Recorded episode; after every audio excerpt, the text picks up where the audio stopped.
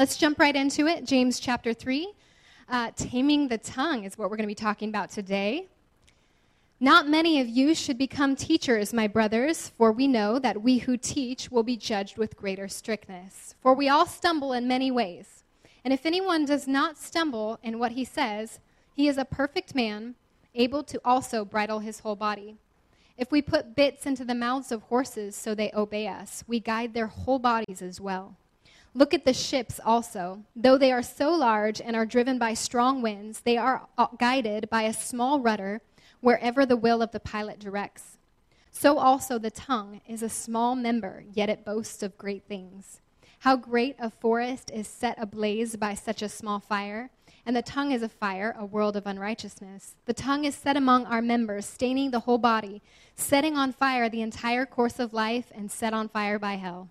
For every kind of beast and bird, of reptile and sea creature can be tamed and has been tamed by mankind, but no human being can tame the tongue. It is a restless evil full of deadly poison. With it we bless our Lord and Father, and with it we curse people who are made in the likeness of God. From the same mouth come blessing and cursing. My brothers, these things ought not be so. Does a spring pour forth from the same opening both fresh and salt water? Can a fig tree, my brothers, bear olives, or a grapevine produce figs? Neither can a salt pond yield fresh water. Let's go ahead and pray. Heavenly Father, we just thank you for your word this morning. God, I thank you that we are going to be challenged and convicted, but also encouraged. God, I thank you that we're going to leave this place knowing you more. And we invite your presence in this place to change our hearts and touch our lives and help us to become more like you. In Jesus' name, amen. Amen. How many of you have ever made a resolution or, uh, you know, maybe tied a little thing around your wrist or your finger to help you remember to tame your tongue in some way, to help you remember. Anybody in here have, have you ever just tried, like, I need to be better about that? Have you ever tried that? And so James is talking about that. Um, and he starts out actually talking about teachers because in his generation, just like some, some people in our generation, there were a lot of people who wanted to, to teach the Word of God and preach the Word of God, and they desired that position. And he begins to explain that not many of you should desire to become teachers because you have to know you're going to be judged more strictly. You're going to be held to a higher level of accountability. Number one, with, with responsibility comes greater accountability. I have a, a three year old son. He's almost four, and he loves Spider Man. And he has this little Spider Man toy, and he pushes. Anybody Spider Man fans in here? I don't let him watch the movies, but he likes the little old cartoons, old, old school cartoons, but we don't let him watch them anymore because they were giving him bad dreams. But he still likes the figurines. And so he has this one figurine, and he pushes the middle button on his chest, and Spider Man goes, With great power comes great responsibility. And so all day long, I'm hearing that. With great power comes great responsibility. With great power comes great responsibility. So it's in here. Um, but it's also, it's a scripture, it's biblical. And they might not say it like that, but says it a little different. In Luke 12 48, it says, To whom much is given, much is required.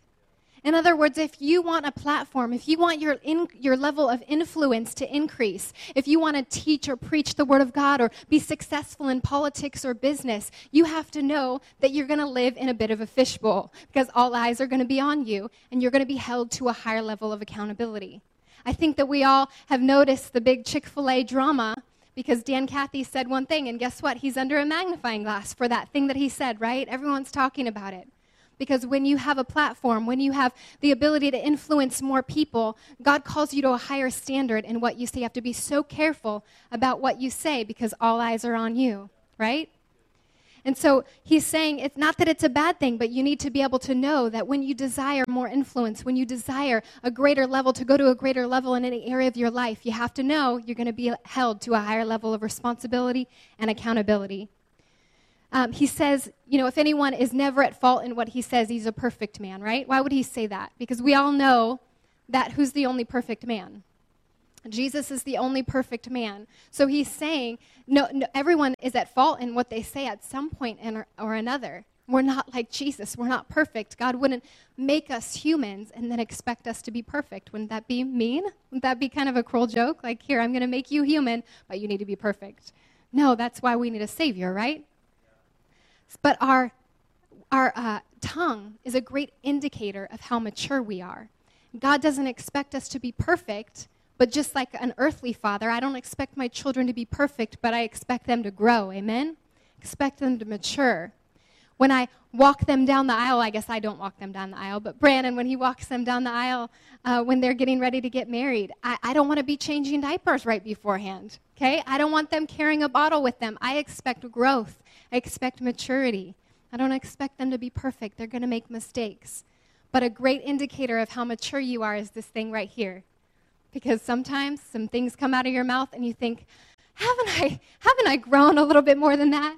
I think we can all think about high school or middle school, and there was gossip and there was drama and there was things that came out of our mouth. And hopefully, we're adults now, and those things don't come out of our mouths anymore, and we have a little bit of more self control. It's kind of sad to see some adults that maybe haven't gotten there yet, and you're thinking, why are they still talking like they're in high school?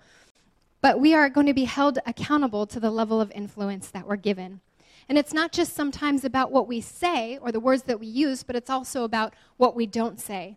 It's not just about what Pastor Ben preaches or teaches, it's also about what he doesn't teach or what he doesn't preach. Because it'd be one thing if we came to church every Sunday and we felt so encouraged when we left, but we never heard any truth and we never got challenged. That would be an issue, right? We need to be told the truth. We need to be told about some things that are maybe not necessarily easy to hear. But if we don't ever talk about sexual immorality in the church and all we do is encourage people, we're going to be held accountable to God for that. Amen? And I think that as, as parents, if you're a parent in here, if you're not, then take notes for when you will be. We're held accountable not just for what we teach our children, but what we don't teach our children. Amen? Many people want the promotion, but they don't want to go through the process. Many people want the platform. We, we see politicians, and all of a sudden they're in the limelight, and this huge scandal comes out, and people are so surprised.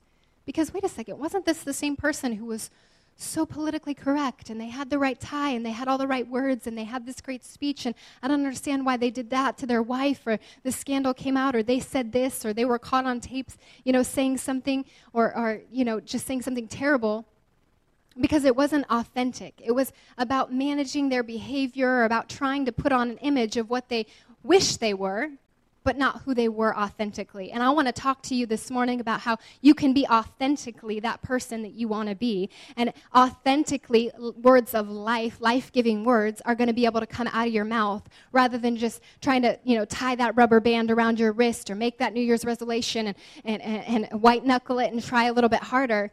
But let's be authentic, genuine people of God. Amen? That is what God is looking for. He's looking for people who aren't just putting on the face. We're not just trying to say all the right words and do all the right things, but we, we do the right things and we say the right words because we authentically are. Amen? Number two is that be a good pilot. Define your destination. James, I love the analogy that James gives. He talks about how our tongue is like the rudder of a ship.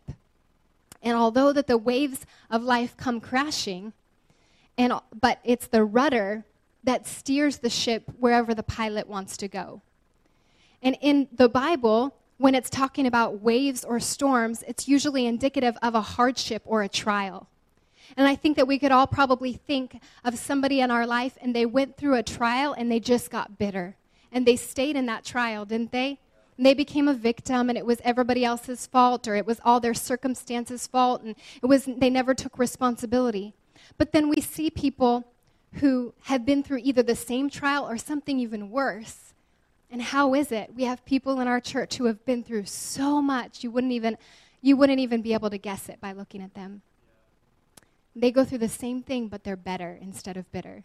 And you can tell they're overcomers and they speak life and they encourage people around them, and you would never know by looking at them or by the way that they talk what they've been through because they were able, by using this thing right here, their little rudder, to steer themselves out of that storm, to steer themselves out of those waves that were crashing around them.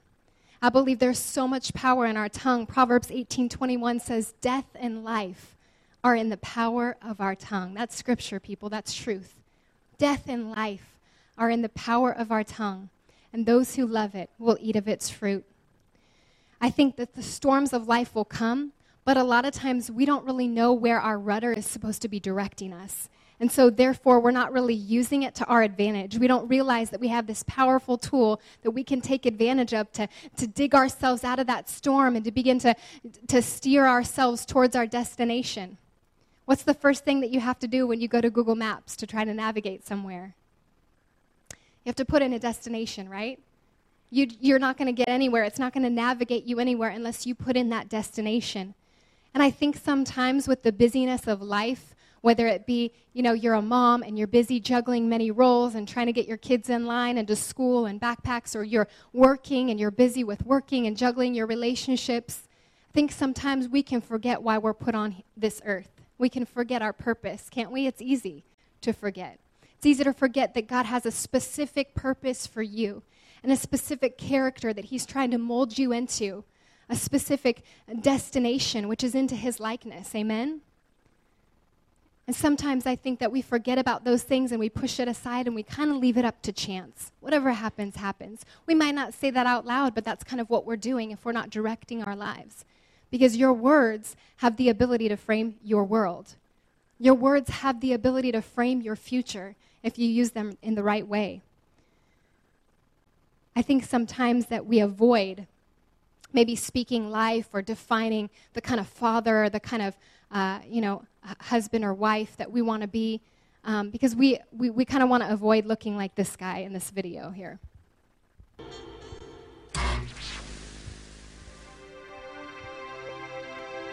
I deserve good things. I am entitled to my share of happiness. I refuse to beat myself up. I am an attractive person. I am fun to be with. Daily Affirmation with Stuart Smalley. Stuart Smalley is a caring nurturer, a member of several 12 step programs, but not a licensed therapist. I'm going to do a terrific show today, and I'm going to help people because I'm good enough, I'm smart enough, and doggone it, people like me.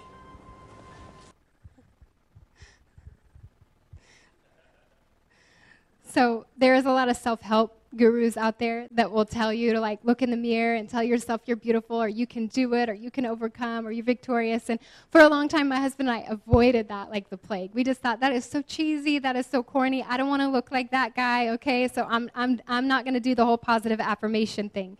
And we have a, a, a very um, well-known uh, friend and he's achieved a lot in business in different areas of his life and we really look up to him. We went over to his house and guess what he had on his mirror? he had like positive affirmations like this is the kind of husband i am and this is what i motivate people to do and this is the kind of you know father i am and we just kind of laughed to ourselves like of course he has that of course. So we're laying in bed one night and we're like you know what cheesy or not you know it's working for him. And so um, i was actually reading a book called the respect dare um, at the time, and it is helping you to just, you know, learn what it means to respect your husband more. Not that I don't respect him, but I just like to improve in every area. And so um, I'm reading this book, and, uh, and it's talking about how you need to write down what kind of wife you see yourself being um, in like a year and write down. So this kind of wife I want to be. I want to love like this. I want to serve like this. This is, you know, I don't want to keep a record of wrongs, this kind of thing. And write it out as if you already are. Because I think sometimes when you say, well, I hope that I can be gracious, okay, that doesn't sound quite as powerful as, no, I am gracious. I'm a gracious woman of God. I'm a child of God. That has a lot more power to it. So they, they uh, encourage you to just write it out as if it already is. And the reality is, Jesus did this, right? I mean, he didn't write out like a, a, a daily affirmations, but um, in Hebrews 12, it says that he spoke those things that were not as though they were. Isn't that powerful? That Jesus spoke that which did not exist as though it did exist. So sometimes I think with the power of our words, I don't want you to stand in front of the mirror, okay? I don't want to stand in front of the mirror. I don't do that. But I did write out so that I have a proper destination, so that I know where I'm going as a wife and as a mother. And I wrote down, I'm a mother who, who um, leads by example. I don't want to be a mother who just leads by words. I'm a mother who leads by example. I, am a wife who doesn't keep a record of wrongs. So if, if me and my husband get into discussion, no, I'm a wife. I don't keep a record of wrongs. A wife who doesn't keep a record. It's a lot more powerful than me being, gosh, I hope that I cannot hold that against him because I just hope that I can do that. You know, eh, no, no, no, no. That's who I am. I'm just a woman and I don't keep a record of wrongs. I'm a woman of character. I'm a woman of integrity. It's powerful to remind yourself of the person, maybe not that you are right now, but your destination, where you're headed. So if you need to write that out and put it on your mirror, you can write that out and put on your mirror. I have it on my mirror, so I'm brushing my teeth and I'm just looking at it. And when I go to my prayer time, it really serves as a great opportunity for me to be effective in my prayers. God, I thank you that you're making me a woman of character and integrity. And I just begin to pray some of those things that I want for my life, that I want for my character. Sometimes I think we go to prayer a little bit aimless, don't we? It's like, well, I think I'm supposed to pray for this or that, or this is on my heart today. Well, sometimes we need to go to prayer with purpose. We need to be like Jesus to speak those things that are not as though they are. Maybe it's your marriage or your finances and it's really struggling. And rather than just giving into that and just saying, I'm never going to make it, it's never going to happen for me, my finances are never going to get in order, maybe you just need to begin to speak life and just say, you know what? God is greater. God is my provider. He's Jehovah Jireh. I know He's going to come through for me. And a lot of people are worried about being fake. It's like, I don't want to be fake, though. I don't want to be fake, though. I love Christina. She was in the first service here and she's lost 43 pounds and she got on this great health plan and she created this blog. Uh, to document her journey. And she's very real in this blog. We should be very real at church. Absolutely, we should be real. We should never be putting on a face. Uh, uh, we, we should always have a free place to go to where we can say, hey, I'm struggling with this and I need prayer. But what I love about her blog is she'll be very honest about her temptation and her struggle that day, but she always ends, with, ends it with, I know I can do this. I know it's going to happen. I can't wait until I hit 100 pounds. I'm going to do a cartwheel down the aisle at church. I can't wait until I hit this mark and that mark. It's going to happen for me, and I'm not giving up. And she just begins to speak life with her words. Yes, she's real. Yes, she recognizes that it's hard and there is temptation and, and it's difficult. But it's just like Ezekiel when he found himself in Ezekiel 37 in the valley of dry bones. Does anybody know that story? It's like, yes, they're dead, dry bones, Lord. What do you want me to do with these dead, dry bones? And you know what God said? He doesn't even say, pray for them, hope or wish that they'll come alive. He said, Speak to them. You need to speak to that lifeless situation. And, and then Ezekiel says, okay, and he begins to speak life. And, and, and, and, and then there was a rattling in the bones, and, and then breath came in the bones. And it's a pretty amazing story if you want to um, go to it on your own time in Ezekiel 37. But sometimes we just need to begin to speak life because our words have power. There was a girl that I also met who lost a lot of weight. I hadn't seen her in a while, and I said, How did you do it? And usually you probably get like, Oh, South Beach diet, or I did this, or I was in the gym, I did insanity.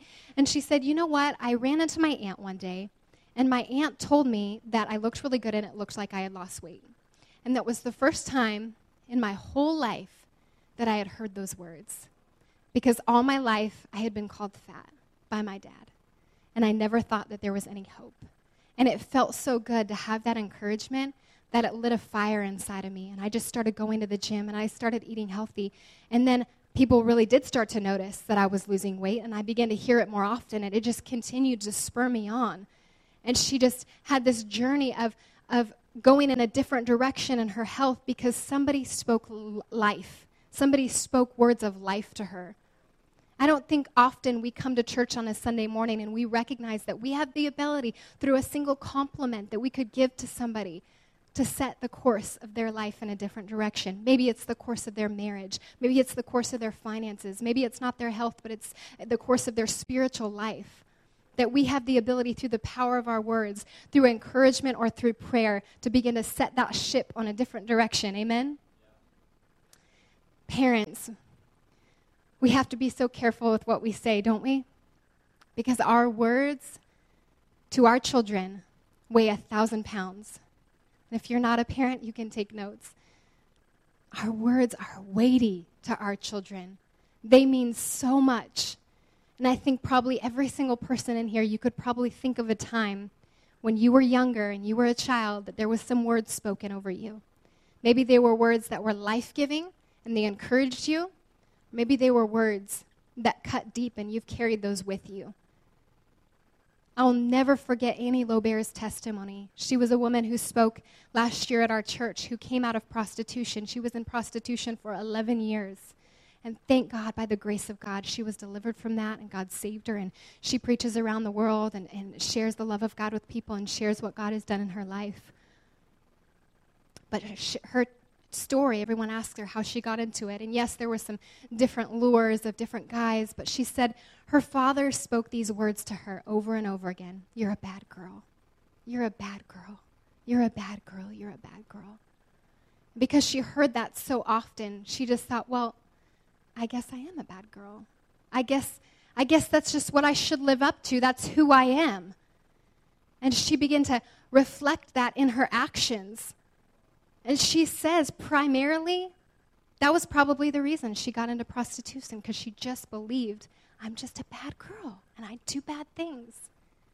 We're very careful with our son, well, with all of our children, to make sure that if they do something bad, we don't say, You're a bad girl or You're a bad boy. We say, Yes, you did a bad thing, and yes, you made a mistake, but that does not make you a bad girl or a bad boy. We need to be careful that we don't associate those actions with their identity because they will live up to those things. And spouses, if you're in here with your spouse, doesn't your husband or your wife, their words weigh a thousand pounds? So much more than anyone else's. If you're engaged in this place, you care about that person, you care about their opinion a lot more than you care about anyone else's. It's like if you're wearing a shirt and your spouse doesn't like it, forget about it, right? It's like you're not going to wear it. It's not worth it. You know, they're the one that you want to impress. If everybody else likes your shoes but your spouse doesn't, you think about that every time you put them on, don't you? You're like, well, I'm going to see him today. I'm not going to see him today. Okay, I can wear them. Okay, it's good. but our, because we care so much about each other, our, our, we really value their opinion. And so we have to be so careful that we don't tear down with our words that ladies, women, that we respect and build up and support, and we don't emasculate and discourage our husbands. And men, that you are actively encouraging your wife. Because it's pretty easy as a woman to get deflated in this media sensitized world about whatever, about our bodies, about anything. There's tons of comparisons around us, and sometimes we just need to hear from the man we love a little bit of encouragement, a little bit of life giving words. Amen? All the wives are like, Amen. Tell me I look good. There's a, a father and a daughter that play softball together. They throw it back and forth out in the tennis courts. We live right across from them, so we can hear everything that's being said over there. And he, um, he tells her that he's, she's worthless. She's about nine or ten years old, this beautiful young girl. I don't think that's going to help her pitch any better. But it's the saddest thing to hear those words being spoken and to see them walking down the pathway in our complex and just tears streaming down her face because her dad's words weigh a thousand pounds. They're weighty. And if she finds herself at 17, 18, 19 years old and she lives a life that conveys worthlessness, who do you think is going to have to stand before God and account for that? That father is going to be responsible for the words that he spoke and the identity that he formed in his daughter. Words are so powerful. God's words have power, amen? God's word has power, amen? How many of you have ever been through a difficult time and it was the word of God that sustained you during that time? Raise your hand if that's you. I'm telling you, this thing is so powerful when you are going through a tough situation, when you are going through a difficult time, when you don't feel loved by a human, you can read this book and read about the love of God. Like that song that we sing, His love never fails, it never gives up. It is powerful to begin to get His words inside of you. He spoke the world into existence by His words, didn't He? He spoke and there was light. He spoke and there was darkness. He spoke and He formed man. And then He yet made us in his likeness.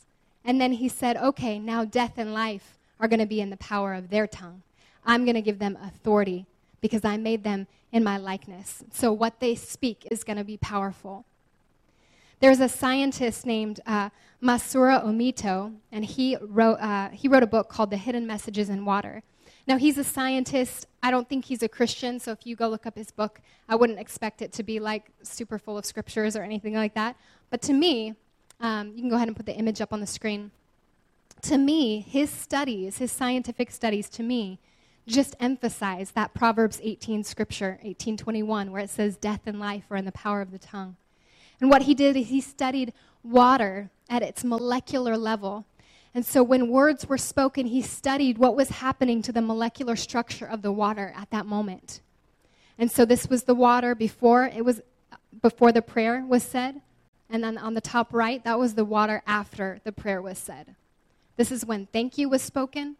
This was when you, uh, you make me sick, I'll kill you was spoken. And that was when love and appreciation was spoken.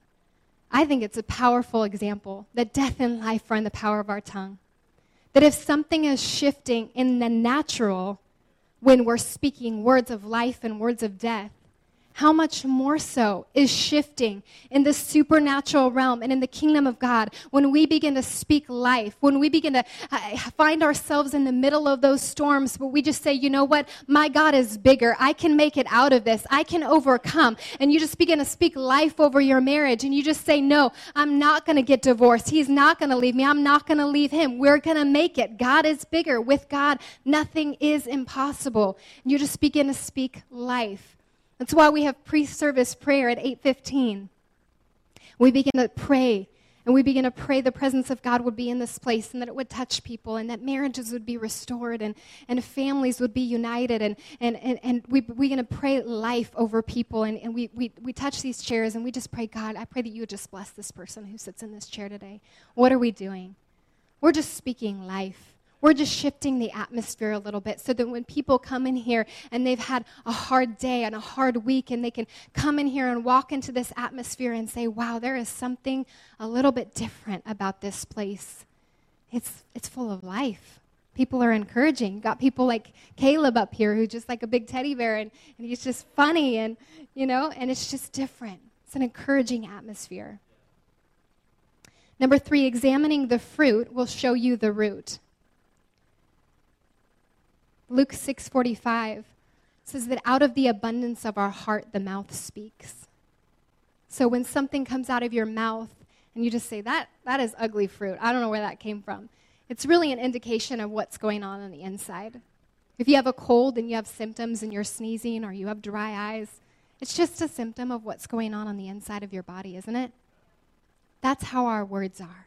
Our words are showing us what's really going on on the inside.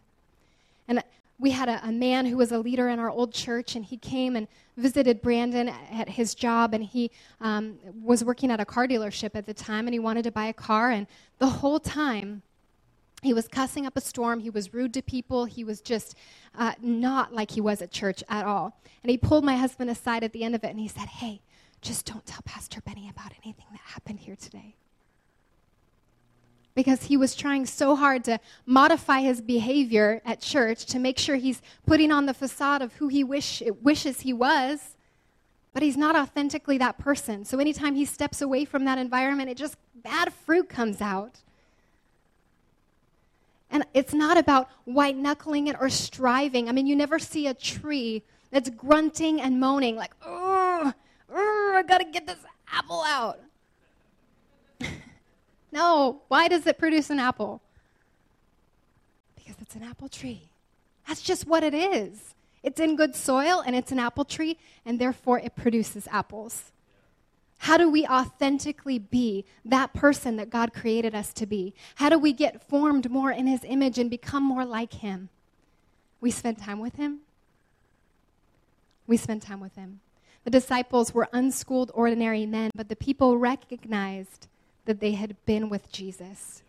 I don't know about you, but I want that to be the testimony of my life. I might not have the best pedigree or the education from Yale or uh, the most talented or the most gifted. I certainly can't sing.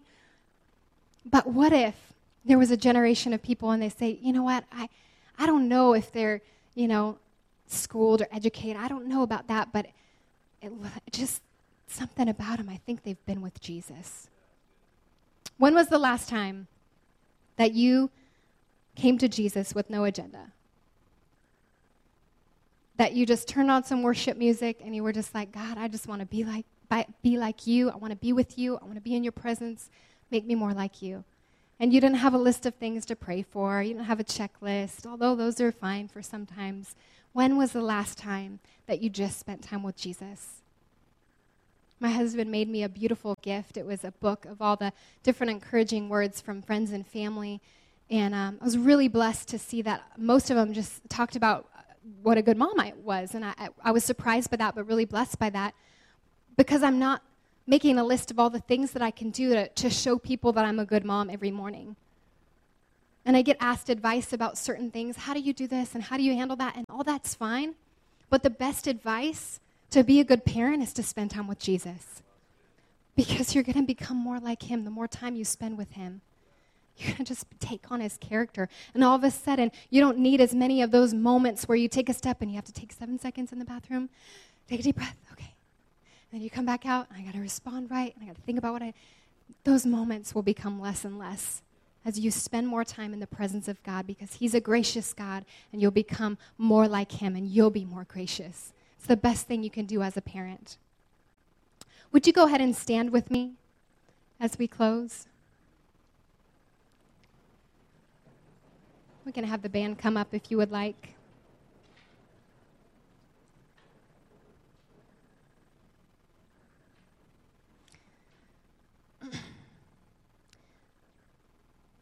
As I was praying this week, and I was just thinking about the different words that may have been spoken over um, some of you when you were a child, or maybe when you're older, maybe it was a, a spouse or somebody that you cared about deeply, just spoke some words over you. And I just felt like there was some people maybe that you needed to get set free from those words, that you needed to just let go of those words and just say, you know what, that's not me. And begin to speak truth and begin to speak life. The Bible says that the devil is a liar, that he's the father of all lies, and that that is his native language. So if somebody has spoken something over you that brought death, it was just a lie from the enemy to try to keep you down, to try to prevent you from fulfilling the God given destiny that you have. But the good news is that we have a Savior who already conquered the grave, conquered sin and death over 2,000 years ago. Amen. Is anyone excited? I'm excited that I don't have to be perfect, that I have a Savior because we all need one. Amen.